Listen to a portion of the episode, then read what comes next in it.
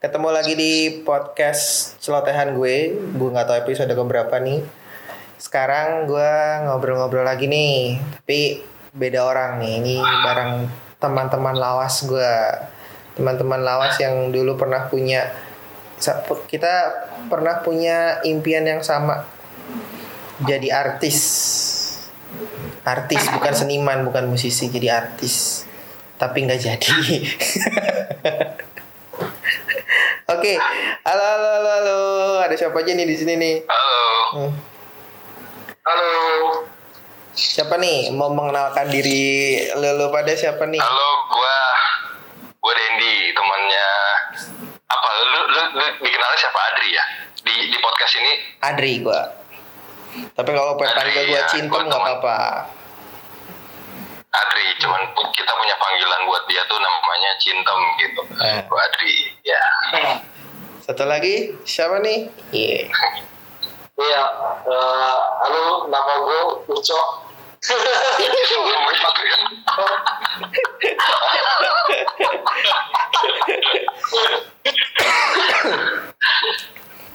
Oke, di sini ada gua Adri. ada Dendi, ada Ucok, Ucok aja ya? Atau atau Monster atau gimana?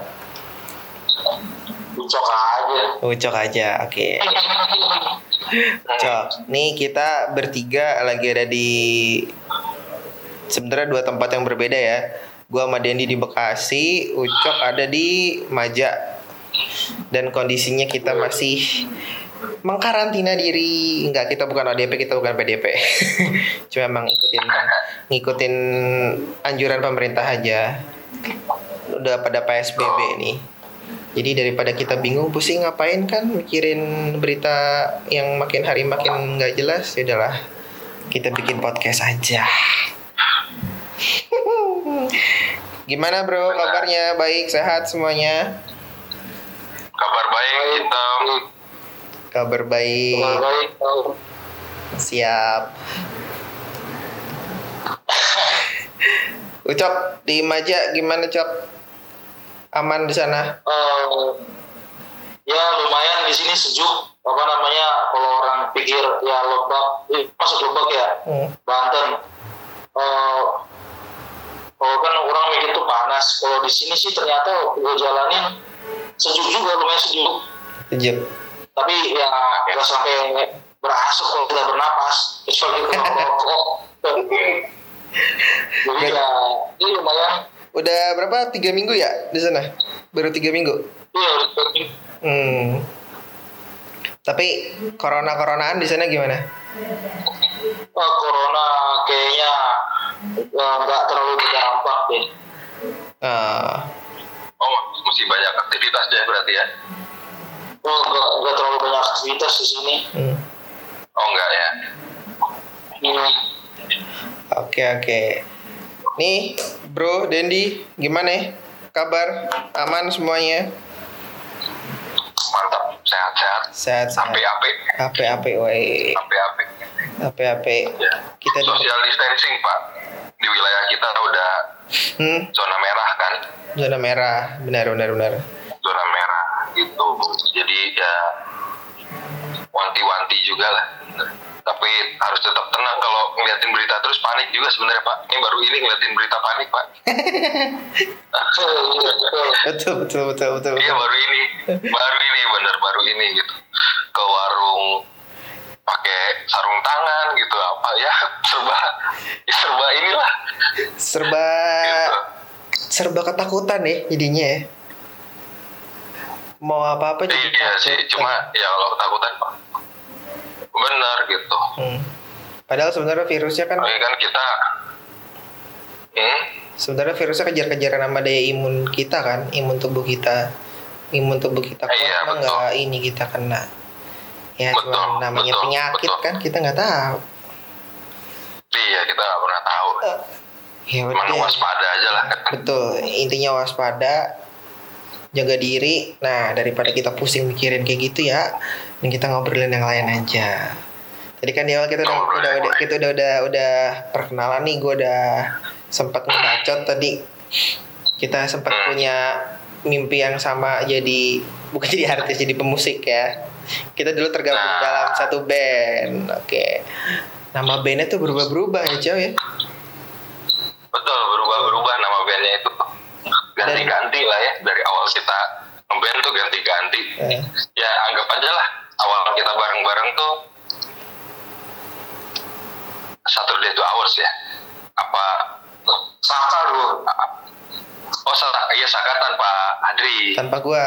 Gua masuk Oh. terakhir. Iya, itu. Hmm, iya. Hmm. kita Saka Adri di ini di karantina di Panlit sana. Iya Oh iya, eh, masih di itu ya. iya gua masih di Isolasi di Panlit, masih di. Panlit gue. Di Panlit gitu. Saka dulu ya dari Saka terus ke Saturday to Hours. Itu Hours. Nah, Iya, Saturday to Hours itu eh, mulai go internasional tuh di mini album ya. eh, apa kompilasi ya? kompilasi apa Limi Kompilasi. Limi Limi Records Limi, Limi, Limi. Liquid Independent Nah. Musik Indonesia. Nah, yang go internasionalnya lagi, Dice. Dice Dice Dari masuk TV, Dice. Dice masuk TV Oh iya, Masuk TV oh, ya. setengah tujuh pagi. Ya, tayang setengah tujuh pagi, weekend. weekend Nggak ada yang nonton. nggak ada yang nonton Gitu. udah gitu Dice. channel apa? Dice Band Eh, tapi ini Dice podcast. Chow nggak kelihatan juga Iya bener-bener nggak kelihatan. gue berusaha ngasih ngasih tunjuk stiker gitu. Itu bukan karena bukan karena mengenang, bukan karena cinta sih. Udah susah dikelet soalnya. udah nempel udah kelamaan soalnya? Gitu. Oke. Saka ya. Saka Saka Saturday Towers Dice nah Mm-mm. personil udah ganti-ganti ya ganti-ganti banyak bang apa banyak sih kagak ya ya itu itu aja kali ya personil iya. Iya. Itu Iya zaman benar. berarti zaman zamannya Dulu mah eh, ngeband mesti nyewa studio gitu ya. Terus belum ada digital digital kayak gini kan sekarang. Belum Iya belum belum ada. Belum ada gitu masih ini dulu kalau bikin lagu ada eh, tape player yang pakai kaset kaset kosong itu. Nah direkam. Iya track gitu. Ketemu lagu ketemu nada ngerekam dari situ. Gitu, ntar bahas rame-rame di studio gitu. Begitu. Kalau Saka dulu inisiatornya Ucok ini. Masa Daru kali inisiatornya. Almarhum. almarhum. Daru ya. Ya kita Iya. punya teman juga ya. Almarhum Daru. Suaranya bagus ya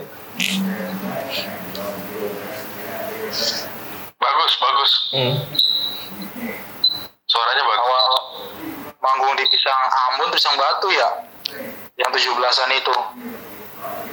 Terus akhirnya Iya. dia besok sorenya ngajak apa ngajak-ngajak ngajak kita untuk itu untuk bikin band. Mm-mm. Hmm. itu Saka ya akhirnya yang ngambil orang dari circle-circle itu juga Ucok Iya. dan Daru satu sekolah ngajak Milton Ucok punya Iya, teman gereja namanya E- Eden buat main keyboard Oh, iya, gue punya teman Sekarang sekolah namanya Diko gitu Iya Diko. formasi awal ya Ya udah formasi ya. awal. Iya formasi awal. formasi Terus? awal eh, Saka Terus kalau nggak salah almarhum Daru tuh di itu ya kerja di komedi cafe. nah, Nah akhirnya dia apa namanya karena padat akhirnya dia apa eh, ngundurin diri kalau nggak salah kan mundurin diri ya ngundurin, mundurin diri Iya. Diri. Terus ya tetap sih dia masih ini sih dia ngejar karirnya sebagai apa? MC Oh, ya MC. stand up comedy Eh iya stand up. Oh, ya, stand up, oh. Pokoknya mau benar-benar terjun ke dunia entertainment banget deh. ya betul dia yang total ya total Eh, memang iya. entertainer lah ya Eh, total entertainer Iya. almarhum terus entertainer sih memang passionnya Hei, zaman dulu ya. Ada zaman dulu ngeband apa Oh, studio iya. tuh yang di apa junior junior ya namanya Eh, junior, junior. Apa ya? Gue harus buka folder gue lagi nih. junior bener kan junior itu oh itu junior kan zaman masih eh, SD kita kayaknya kelas 5 itu kan anjir Bukan nama studio itu. iya Hah? Hah? Nama studio junior. iya studio Iya, cuman- studio main main pertama kali di junior itu masih SD orang ngeband masih tujuh ribu cok sejam dulu tuh Oh iya, iya. Iya, iya, Tuh. iya. tuh Yang, zaman yang pertama kali eh, ragu raja itu ya G E minor C D E D C. iya Iya iya itu iya. kan kelas lima apa kelas enam itu kalau nggak salah SD Iya. Nah, itu itu peralatan masih apa dulu ya nggak tahu lah gue juga nggak gitu ngerti lah dulu tuh apa peralatan yang bagus apa equipment yang bagus apa. Cuma masih ada ya sejam tujuh ribu gitu zaman iya dulu. Iya betul betul. Nah. dulu tapi itu memang termurah sih dulu. Tujuh ribu itu tahun segitu ya tahun 98 Iya. 99 tuh. Ya betul. Termurah itu. Zamannya tuh? Kalau mau ngeband tuh studio bawa bawa MBS, majalah MBS. oh MBS Iya. MBS masih ada gak sih sekarang MBS udah nggak ada ya? Udah nggak ada. Ada, tinggal googling aja Tinggal mau googling kunci. dapat semua kan? Kalau di pinggir jalan banyak itu duplikat kunci. Iya Iya zaman dulu kita nyari MBS ya buat nyari apa namanya kunci-kunci ya chord-chord lagu. Chord Iya. bukan kunci ya chord MBS majalah ajaib tuh zaman dulu. MBS nggak tahu deh anak-anak ya sekarang musik anak sekarang mah tahu selection deh. namanya kepanjangan. Iya Iya. kalau kalau Selection. listenernya Adri ada yang range usianya ada yang ABG gitu sekarang umur 20 ya MBS itu musik book selection gitu berarti. Dulu majalah isinya lagu-lagu sama kunci-kuncinya chord-chordnya. chord-chordnya. Itu sebenarnya collectible item sih kalau sekarang tuh soalnya iya bener. ah, apa ya? Tapi itu cuma isi isinya cuma ini doang kan lagu sama kunci doang kan yang nggak ada artikel nggak ada apa Iya. doang kan. Nggak ada nggak ada Nggak artikel ada. cok ya? Nggak ada sih. Paling bonus poster. oh iya bonus poster. Eh, iya iya. bonus tapi, poster. tapi full itu memang sih isinya lagu-lagu lagu-lagu chord nah. tuh buat anak-anak Boleh zaman dulu. Ya sekalian lah kita bernostalgia lah buat yang dengerin podcast gue mungkin lu lu semua pernah juga eh, tahu yang namanya MBS Oh, benar. Lu manggil apa pendengar lu apa? gua nggak punya peneng nggak punya ini sih nggak punya sebutan Gua punya panggilan khusus ya. nggak punya ya yang Oh, dengerin cuma dikit lah Belum ntar ntar ntar satu saat juga banyak.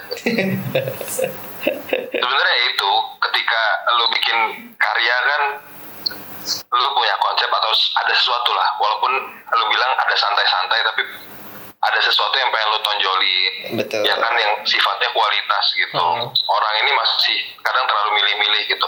Di samping ada orang hobi yang lebih senang dengar bola dengar Hmm. fashion berita terkini gitu. Tapi banyak yang masih de- senang dengerin sampah gitu. Jadi jadi jadi agak susah juga Eh. gitu kan. Ya udahlah gitu. Udahlah gue malah nyinyir kan. Aduh. Itu baik lagi deh ngomongin musik deh. Walaupun banyak juga musik yang sampah nyinyir lagi kan. Gue Iya zaman-zaman 98 2000 ya 2000-an 2000 2000-an ya mulai-mulai apa namanya ngeband aktif ya. Itu nyewa-nyewa Ya, ya. studio sana sini. Studio yang andalan kita apa Danas ya? Iya danas Danas. danas.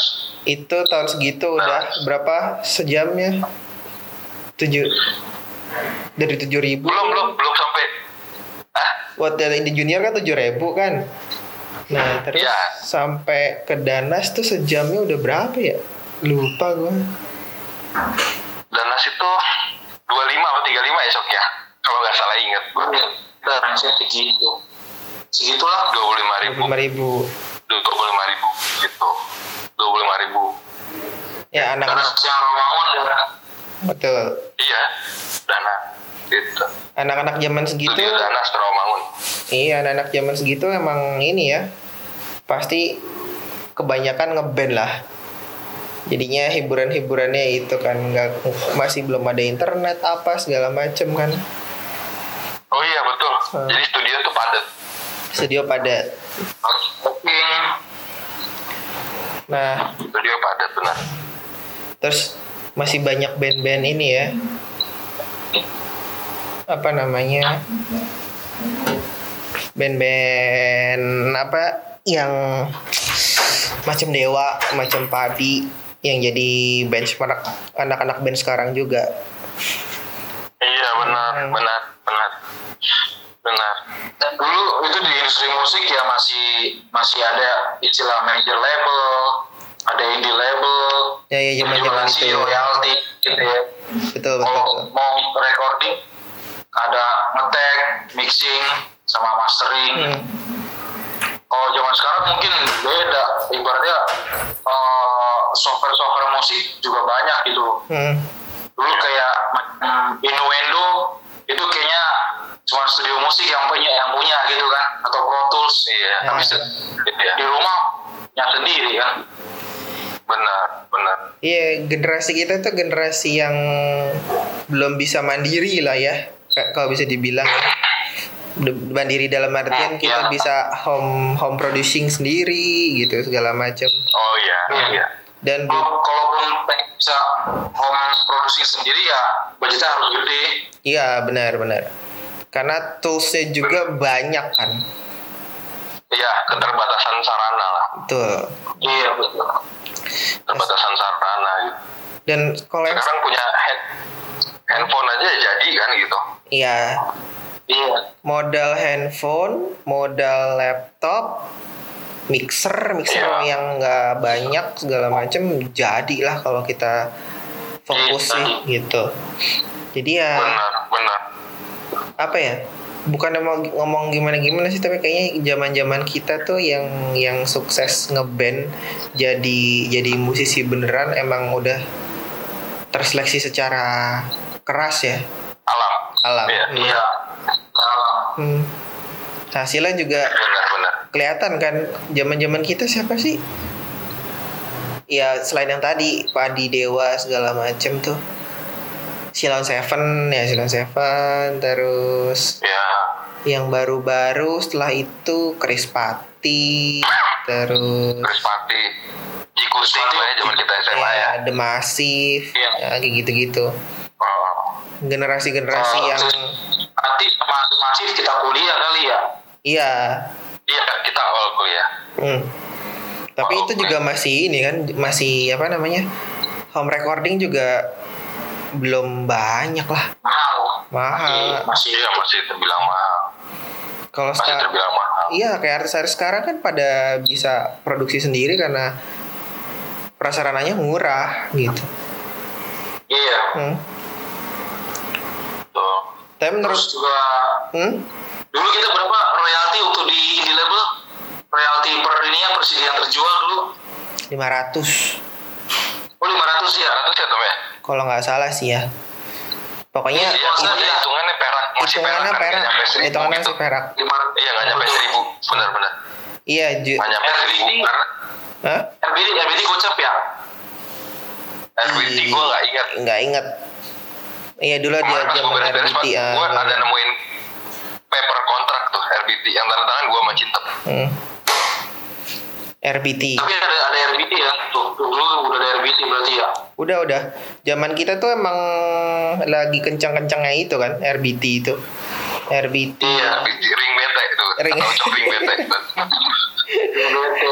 Terus juga apa namanya masih masih dalam bentuk ini ya fisik ya masih musik dari kaset CD ya. fisik nah benar-benar kalau Betul. gue apa ya punya punya pemikiran gini sih ya maksudnya even sekarang mudah sarana prasarana gitu. Eh, tapi menurut gue ketika kita bicara musik gitu ya sama aja kayak orang kayak penulis gitu Eh, lu harus punya karya nyata. Jadi kayak penulis itu buku itu kayak sertifikat buat dia. Penulis itu kaset atau CD juga sertifikat. Jadi betul. ya musisi tuh apa ya harganya tuh di situ gitu. Terlepas Iya. hasilnya laku atau tidak tapi ketika dia punya karya ya ya ini loh gitu. Ini nih pernah ada nih gitu. Hmm, betul Jadi- betul. betul. Ketika kalau semua semua dalam bentuk digital kan kayak apa ya ya memang hari ini ya semuanya digital. Tapi ketika kita bikin karya segitu banyak segitu bagus tapi nggak tahu sih kalau persepsi gua aja kalau bicara musik sama kayak penulis gitu Hmm, kalau lo mau nulis Iya. bikin buku betul apa pun ya lebih real gitu ketika Iya. buku lo terbit itu kayak jadi kebanggaan buat lo sendiri gitu I- meskipun lo nulis segmen hmm.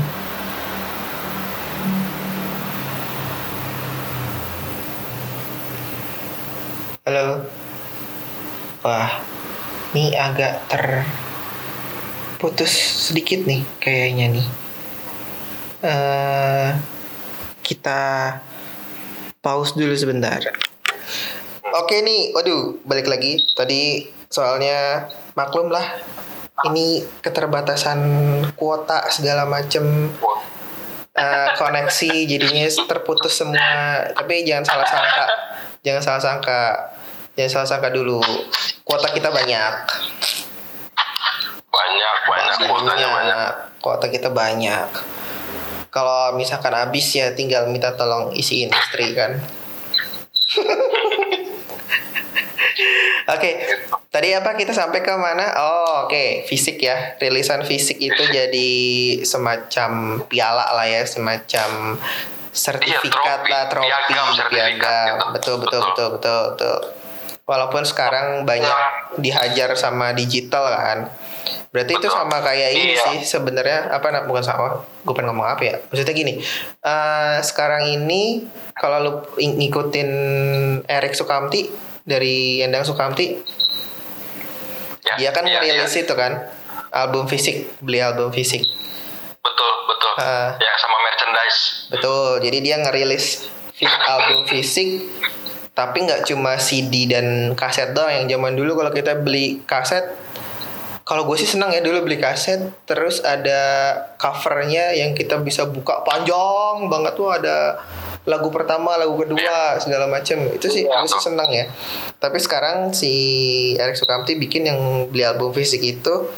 Ada CD-nya tapi juga ada merchandise-nya dan dijualnya juga dalam kemasan yang unik ya. Unik unik. Gitu tapi ya gimana ya perubahan perubahan zaman sih ya jadinya emang gila loh. Tahun berapa tuh yang ada kabar di Stara tutup di mana-mana? Iya benar. Eh, oh ya dulu ada ada di Stara ya ada di ya. Stara eh, Aquarius. Iya terus ada pokoknya ada banyak lagi lah tempat-tempat yang kayaknya sih sekarang juga masih ada ya yang jual rilisan fisik juga masih ada. Cuma terbatas. masih ya. ada. benar Terbatas terbatas iya banget. itu dia lah Terus apa lagi ya? Fisik itu album fisik ah karena dulu dalam bentuk CD, kaset rawan dibajak sih itu betul rawan dibajak. memang betul rawan dibajak Dulu apa? Sebenarnya tuh era era pembajakan itu dimulai tuh waktu kita masih ngeband kangen band Oh Tapi sih iya. enggak sih maksudnya yang yang band band yang memanfaatkan pembajakan itu sebagai batu pijakan gitu loh. Oh iya Iya, kangen band, betul. benar kangen band. Kalau bajakan kan udah udah udah mulai udah udah masih agak lama kan sebelumnya. Udah kan. ada lama. eh. betul Cuman ya akhirnya makin merebak, makin merebak akhirnya ya dulu CD CD eh dulu inget tuh kaset kaset bajakan kaset yang pita. Hmm, itu kan ada bajakan juga. iya. betul Aw- awal-awalnya bajakan kaset bajakan tuh muncul itu harganya eh, masih dua puluh ribuan. Sampai akhirnya tuh eh, makin lama jadi lima ribu. Jadi akhirnya jadi dua setengah. Jadi akhirnya habis. Jadi beralih ke CD CD CD Nah kalau kangen band ya dia jualannya ya di kalau nggak salah ya kita dengar tuh jualannya di tempat-tempat bajakan jadi orang tuh tahu gitu. iya Tapi kok ya ini sih kalau kalau menurut gue yang gue lihat sebenarnya habitat musisi itu ya panggung. Jadi sebenarnya sebenarnya itu ya. eranya Hmm, membawa musik itu balik ke panggung lagi. hmm. betul Jadi eh, kalau untuk passive income dari RBT, dari kaset, dari CD ya mungkin eh, udah agak udah agak susah juga gitu. iya iya. Itu sekarang sih emang jadinya susah banget sih ya maksudnya eh rilisan fisik kayak gitu CD kaset udah nggak ada hampir nggak ada. Karena kan dulu sempat juga gua kan ngurusin apa namanya ngurusin klien salah satu klien waktu gua masih kerja di konsultan pajak tuh iya itu salah satu publisher, salah satu major label yang besar juga di, Indo- di Indonesia, Terbesar ya, terbesar betul. lah ya. Itu juga tahun-tahun segi tahun-tahun 2010 lah, 2010, 2010 sampai 2015 itu udah mulai kelihatan tuh. Udah mulai kelihatan Ya. turun. Udah mulai kelihatan turun penjualan CD segala macam. Waktu itu kalau nggak Iya. salah udah mulai keluar bukan bukan Spotify. Gue Farah apa Jux yang udah mulai streaming tuh udah mulai ada tuh. Iya. nah iya. mulai ke hajar tuh rilisan fisik segala macem. Cuma RBT kayaknya masih ya. Masih RBT masih. Dulu masih. tuh dulu iya artis tuh mikir ah, RBT yang bakal jadi masa depan gitu kan. hmm, Eh ternyata ini sendiri hilang hilang ini juga streaming juga. streaming kan jadinya sekarang. Mm-mm, Iya, streaming benar. berbayar gitu. Dan juga banyak Terus? dengan adanya kayak gitu juga banyak artis-artis musisi-musisi yang kita juga nggak bisa bilang karbitan sih ya. Cuma banyak yang dari home home recording sih ya jadinya. Dan gampang masuk Iya. juga gitu ditambah lagi YouTube kan.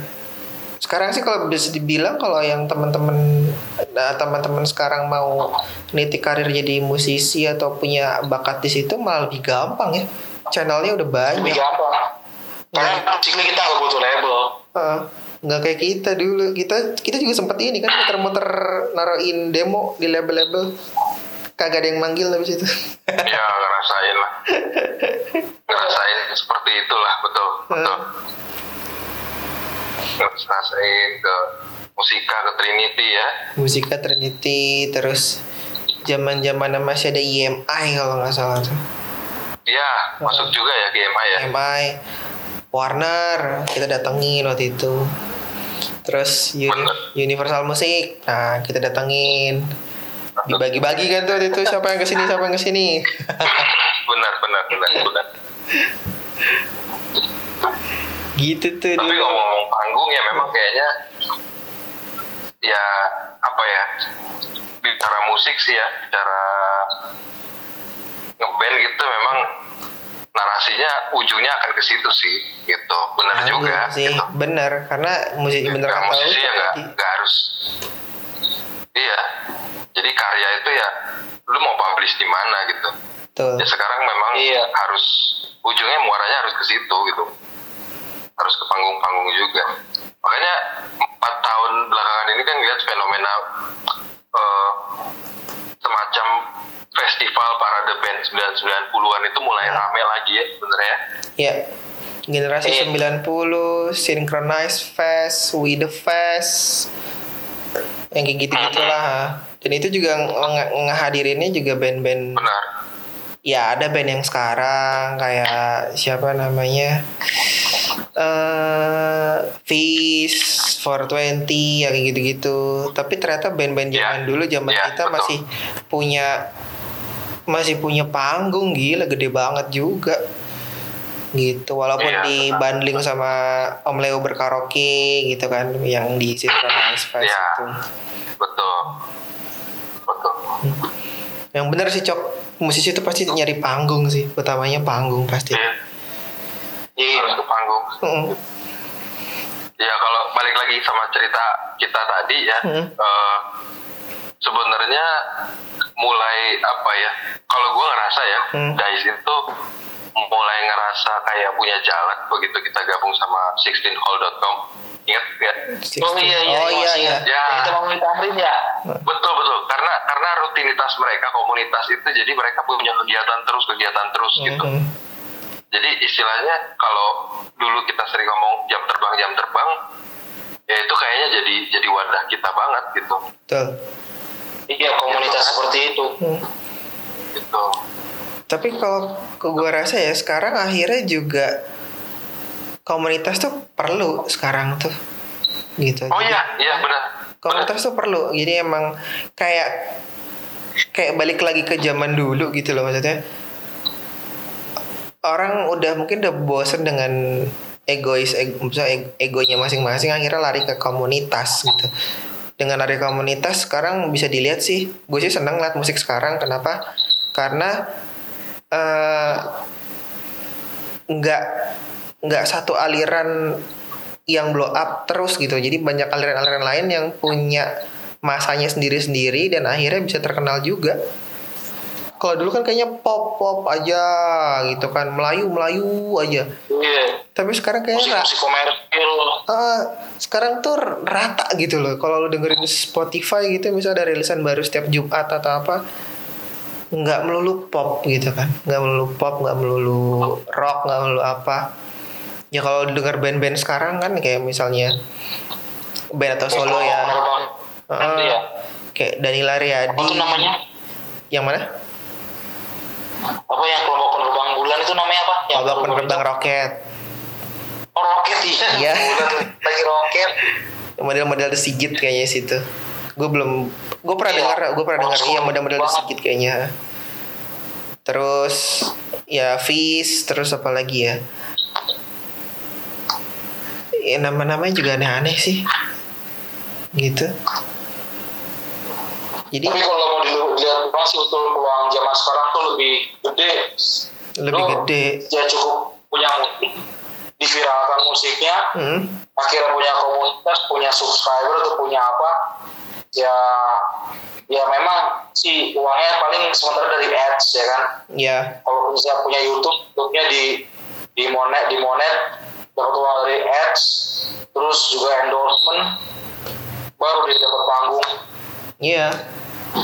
Tapi at least sarannya sarananya banyak banget cok sekarang. Coba lu bayangin sarana kita zaman dulu. Buset. Jauh. mau gimana mau dari apa? Instagram nggak ada. Facebook bang Facebook juga masih terbatas gitu. Oke. Ini kayaknya kita mengalami gangguan teknis lagi ya. Iya kayaknya. Nah, kita coba pause dulu sebentar. Nah, sorry, tadi ada kesalahan teknis lagi, maklum. Tiga tempat, eh dua tempat berbeda nih. Terus juga mungkin karena banyak orang yang WFH, jadinya jalur bandwidth internet kepake semua. Jadinya ngedrop. siap-siap. Siap-siap ntar baby boom ntar. Oke kita lanjutin lagi ngomongin sok-sok ngomongin musik lah ya kita ya sok-sok jadi pengamat musik lah Ya, akhirnya kita hanya mengamati aja gitu jadinya. iya kita mengamati. Itu yang ngamatin dong. Ngamatin doang. kita kita, kita emang kayaknya emang expert di situ. Ngamatin ngomentarin nyinyir selesai gitu. Nih, gitu. Gitu. Oke. Tadi sampai mana? Oh ya tadi ini ya apa namanya? Kalau sekarang tuh channelnya lebih banyak lah ya kalau untuk teman-teman mau jadi musisi atau bukan jadi musisi aja sih. Intinya memasarkan karya-karyanya. Sekarang lebih banyak channelnya. Terlebih kalau soal musik jadi musisi segala macam nggak kayak kita yang zaman dulu nyoba gitu ya. Yang tadi kita udah Iya. cerita tuh harus ke label-label sana sini nggak eh, mixing mastering sen- nggak sampai master nggak sampai mastering malah kita ya rekaman mixing udah kan masteringnya nggak ada kenapa masteringnya mahal bro ya Iya. Padahal apa namanya segmen yang paling simple, yang paling singkat ya mastering, cuman itu yang paling mahal. Iya. Wow. Bahkan sekarang untuk gue transfer tuh lebih gampang loh ketimbang zaman dahulu. Oh ya? Iya, lebih gampang sekarang. Model coverin lagu orang, Oh iya benar. terus bisa Hmm. gitu. Sebenarnya Kayak siapa tuh anaknya? Jadi DJ, ya masih masih anak artis sih.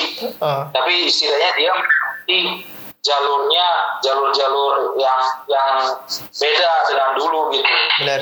karena kan Benar-benar. Nah, masuk kumpulnya Get Rising itu kan yang siapa Rich, Rich Brian ya Oh. Rich Tiga itu satu level mereka akhirnya kan Stefan. Stefan ya.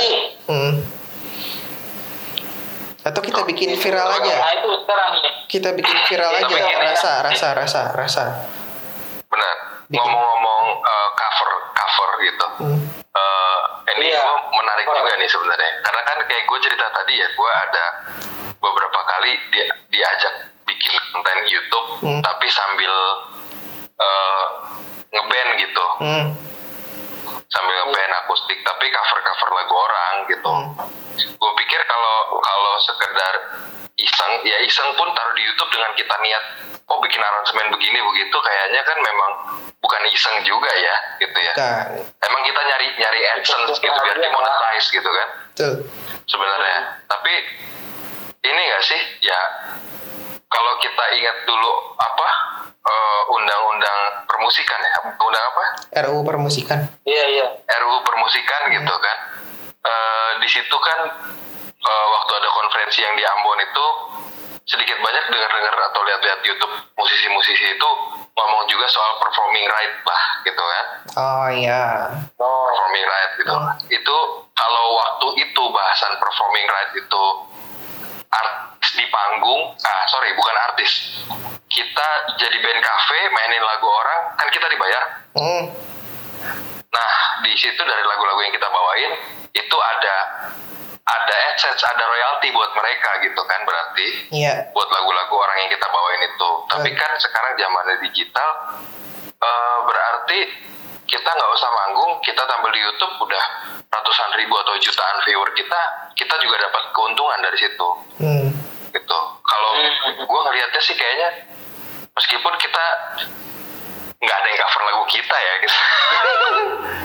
tapi tapi kayaknya memang ketika memang mengcover itu dengan tujuan kita eh, viral gitu ya itu kayaknya memang juga terganggu sih men terganggu sih ketika eh, si yang cover itu lebih kaya dari dari lagu ciptaan kita Udah banyak kan sebenarnya kasus ini tuh. iya Kayak si dulu si siapa? Payung Teduh. Si Mas Is ya sama siapa waktu Mas itu. Is Eh, itu kan juga Oh, yang sempat Payung kan. Nah, yang artis di cover ya eh, sebenarnya ini juga apa ya? Akhirnya balik ke kesadaran sih soal performing rights, mechanical rights, syn- synchronized rights segala macam rights rights itulah itu udah duluan di luar negeri itu udah udah udah aware duluan.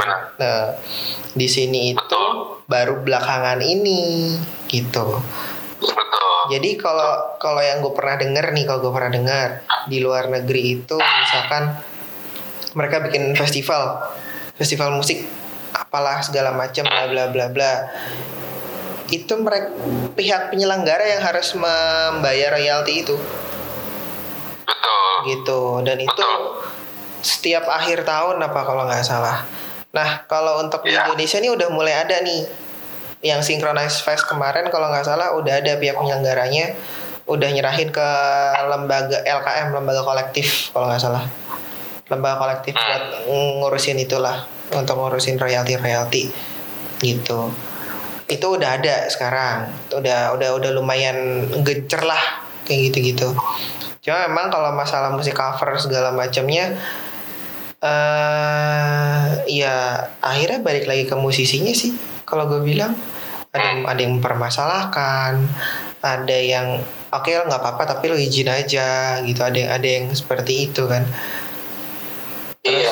akhirnya sebenarnya itu ya paling nggak itu lah ya. Hmm, hubungan jual balik juga sih sebenarnya. So, eh, actually dia sama kayak endorse misalnya kayak ada uh, ada kayak ada produk baru nih. Hmm. kita kita pakai pakai jalur KOL ya kan key opinion leader. Jadi artis kita endorse gitu. Sama juga dengan band baru misalnya dia naikin lagu dia bayar influencer untuk coverin lagunya dia gitu. Hmm.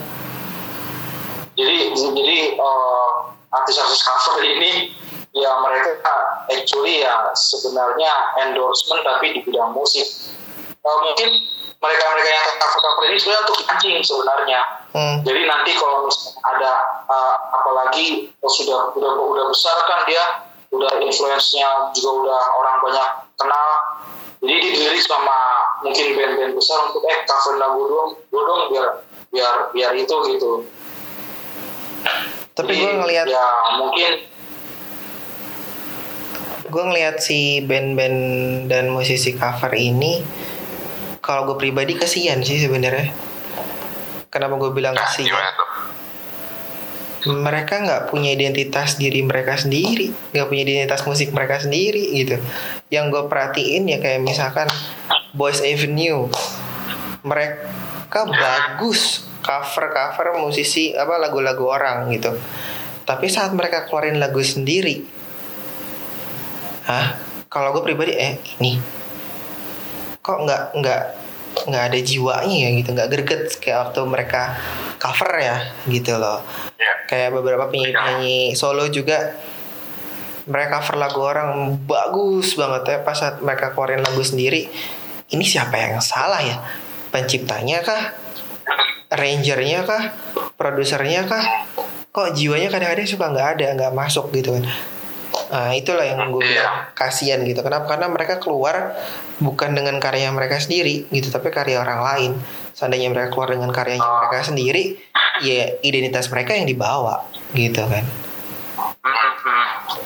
Terus ada kasus juga nih yang menarik sih. Hmm. Gue kan ngikutin juga uh, fingerstyle ya, hmm, gitar fingerstyle. Lo kalau tau tuh Alif Bata, gitaris fingerstyle. hmm, Nah, eh, dia kan juga suka coverin lagu orang kan. Nah, jadi dia coverin lagunya Avengers Sevenfold kalau nggak salah, ya, yang di Regat. Jadi gini loh, jadi eh, covernya dia itu diambil sama orang, terus didaftarin di suatu platform. Jadi tanpa sepengetahuan si Alif Batanya ini gitu loh. hmm, Jadi orang tahu lagu lagunya apa namanya lagu ini jadi si Alibata tuh gak dapat apa-apa malahan dicekal videonya dia di YouTube gara-gara copyright hmm. gitu jadi nah, eh, banyak apa banyak ini sih ah, ya banyak untung ruginya juga gitu Tuh. Akhirnya balik lagi ke masalah iya rights ya jatuhnya yang tadi Iya, performance, mechanical segala macem. Iya jadi makanya si artis orinya ini eh, penyanyi aslinya dia pun juga nggak bisa ngeklaim juga karena itu lagu adalah lagu coveran gitu loh. Jadi Hmm. ibaratnya terdaftar ibaratnya lagu tanpa tuan lah sebenarnya. Hmm, bisa bisa bisa dibilang gitu sih kayak gitu. iya.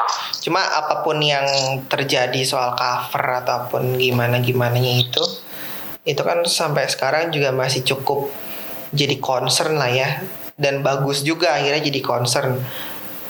Eh, akhirnya orang-orang jadi pada tahu apa itu mechanical right, performing right segala macam mengenai musik itu Ah, jadi iya. jadi jadi jadi orang jadi pada Iya. tahu gitu loh. Jadi Terus iya. jadi pada ngerti harus gimana gitu. Bahkan kalau nanti misalnya itu semua ada apa terundang-undangkan ya kafe-kafe pinggir-pinggir jalan tuh udah nggak bisa sembarangan untuk nyetel lagu tuh gitu. Ya. Soalnya, gini gue kemarin itu sempat interview di Wami hmm. Oh, Wami, Wami. Wami itu Hmm. tentang Musik, Indonesia. Ah. Musik Indonesia. iya di Pancoran Hmm.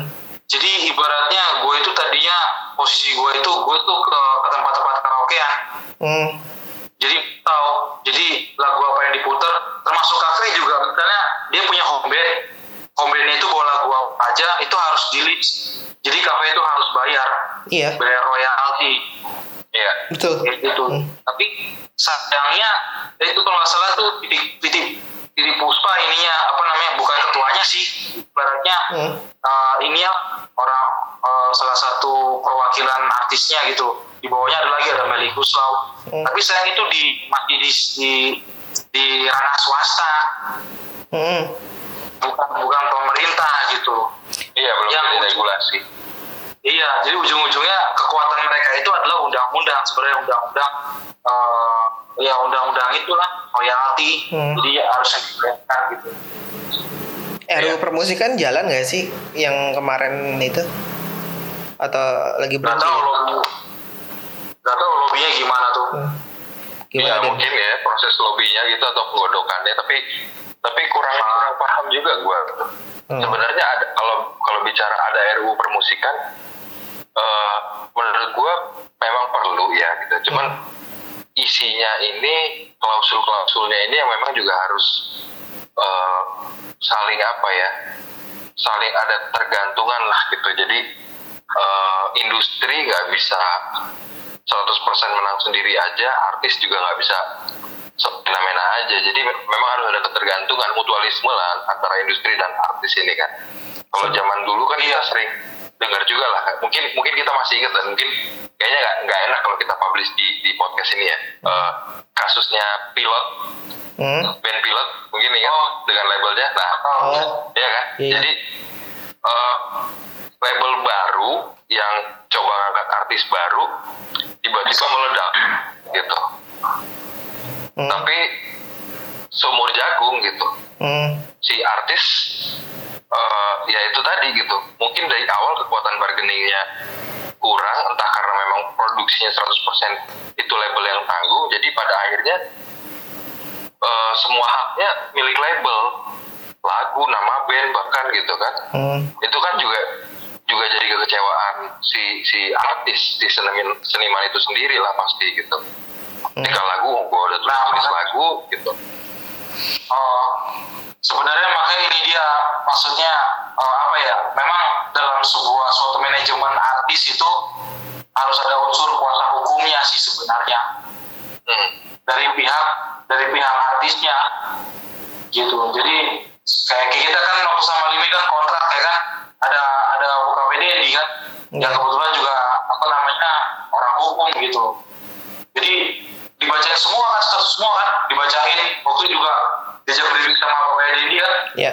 Oh, Bu Auden, jadi jelasin pasal ini nih begini artinya, begini begini artinya gitu loh.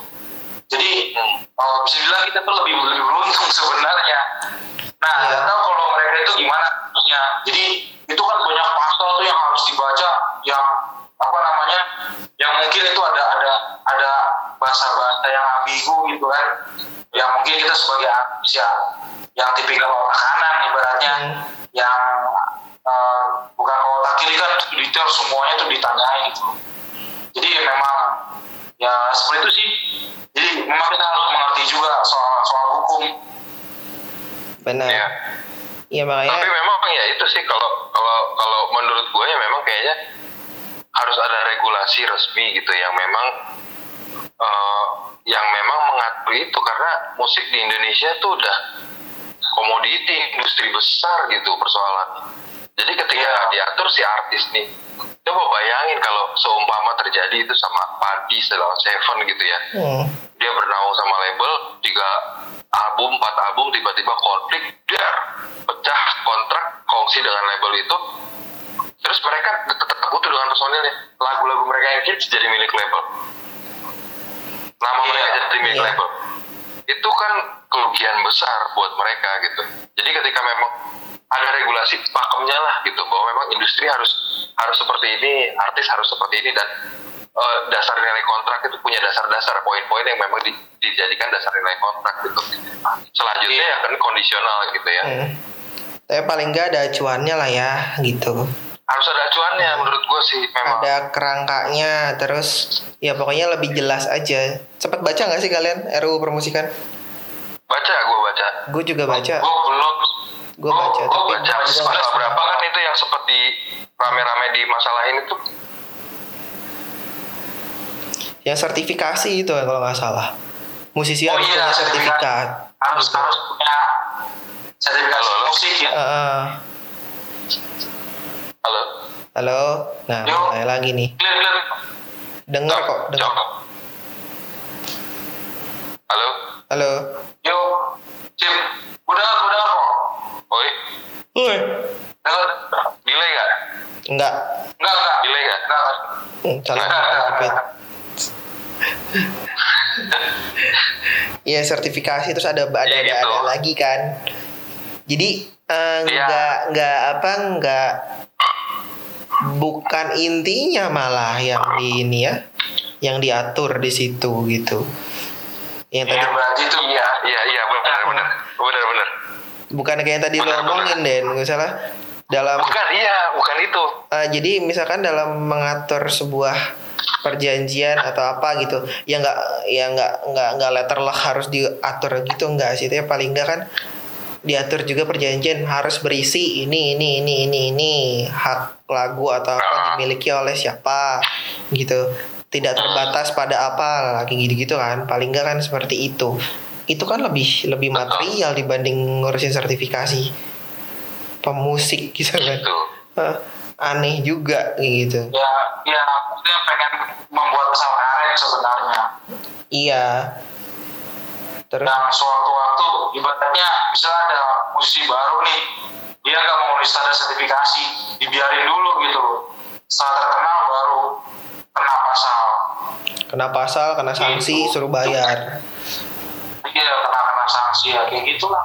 Ya sebenarnya kan sama musikalitas dengan apa dengan musik tuh beda gitu. Beda jadi ke sana banyak keburu terlalu terburu-buru itu RUU permusikan tuh nggak di nggak didiskusikan ke stakeholdernya nggak semua stakeholdernya ada dan sampai Iya. sekarang kayaknya masih ini ya masih nggak tahu sih jalan atau enggak sih nggak tahu lah itu Nggak tahu lah, gue juga nggak ngerti jalan apa enggak. Cuman Hmm. kalau memang perlu atau tidak ada RUU permusikan, menurut gue perlu. menurut perlu gue ada juga perlu sih payung yang itu tuh Ah. undang-undang gitu. iya gitu. Kalau cuman ya kayak dulu lah yang kasus kita dengar antara artis dan label begini begitu gitu. Hmm. dasar mereka bikin kontrak itu kan cuman ya syarat sahnya kontrak aja menurut perdata udah itu aja. Hmm. selebihnya tentang industri apa itu nggak nggak dipikirin. Betul. Harusnya kan kayak orang bikin industri makanan gitu ya me- memang harus di ini banget. Mau jenis makanannya apa itu kan variasi. Hmm. Main di mining, oiling kan itu ada regulasi sendiri. Karena memang itu industri lah gitu. betul. Mungkin dulu nggak terlalu nggak terlalu dipikirin kalau musik tuh industri kali ya. Jadinya nggak oh, ada. mungkin udah. Hmm, kalau gue rasa sih udah. Tapi tapi begini misalnya nih uh, label label itu kan ada ada bidang R&D kan. Hmm, research and development. Ada ibaratnya ada ada talent pencari talent gitu loh pencari bakat Ya, yang apa namanya yang dia bisa melihat kemampuan suatu artis gitu artis repertoire Nah, eh, iya. Nah, dia bisa menangkap peluang artis. Si artis, dia ibaratnya masih berharap, dia berharap kan dia terkenal gitu. loh. Hmm, Terus dikasih, bisa dikasih kontrak yang ibaratnya lebih berat ke label, yang maksudnya lebih menguntungkan label. Di pikiran si Iya, artis pasti. paling ah, untuk untuk pertama kan ya, untuk untuk langkah awal gitu loh. Jadi ah, gue juga bisa apa namanya gue juga bisa bikin karya-karya lagi gitu kan. Eh ternyata waktu pas dia diterima itu malah booming gitu malah booming dan hasil royalti itu nggak sesuai dengan yang yang mereka pikirkan gitu iya. nah Ya, itu juga kecewa. tuh royalti gitu tuh juga zaman dulu katanya nggak terlalu transparan soal royalti gitu kenapa itu Iya, juga nggak diatur iya. juga kan di dalam? Maksudnya di- diatur lebih rinci lah. Paling nggak ada Rinci, standarnya ada ada rate-nya gitu. Rate-nya misalkan ditambah lagi? Hmm? ditambah lagi kita itu juga harus uh, punya kontrol juga. Oh jadi iya artis besar itu mereka tuh nyebar nyebar nyebar orang suara itu ke toko-toko musik. Hmm. ditanya ya, udah laku berapa? Jadi ada cross check misalnya dari data data musisi segini yang terjual. Dari, dari, data ini segini terjual. Jadi selisihnya itu bisa mereka uh, bicarakan gitu. Itu dia sih yang sebenarnya. Maksudnya semuanya harus sadar gitu. Jadi jadi musisi pun bukan melulu harus mikirin musik. Tapi juga gimana lo bertahan hidup dengan menjual karya lo berarti lo harus masuk ke bisnis saat lo masuk ke bisnis berarti ada aspek-aspek lain. Gitu. Iya betul. Ya kita mulai reconnecting lagi nih saudara-saudara. Iya.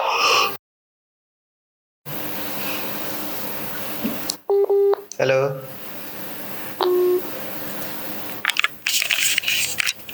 Oke, Eh, tampaknya kesalahan teknis nih. Terus juga, ya nggak tahu lah ya. Eh, hari ini tuh koneksi internet lagi naik turun sih memang. Ya tadi sekilas ngobrol-ngobrol sok musik dari gua Adri dan teman-teman gua yang dulu pernah ngeband bareng zaman dulu. Mungkin nanti akan lanjut lagi ke part 2 ya kita akan ngobrol-ngobrol sok musik lagi. Jadi ya stay tune aja. Terima kasih yang udah dengerin podcast celotehan gue. Thank you guys.